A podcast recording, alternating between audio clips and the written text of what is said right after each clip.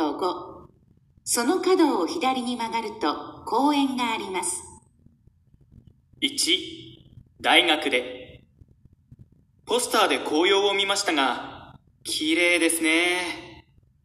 東京の紅葉はいつから始まりますか？東京は11月の終わりから12月に赤くなります。インドネシアはどうですか？インドネシアは一年中暑いですから紅葉はありません。ですから、日本の紅葉を見たいです。そうですか。インドネシアにも四季がありますか？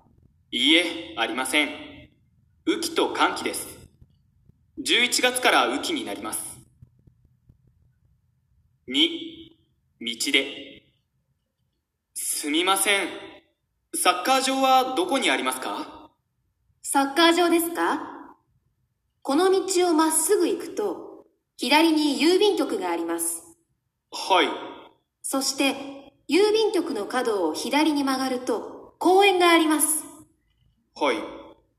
その公園の中にサッカー場がありますよ。わかりました。どうもありがとうございました。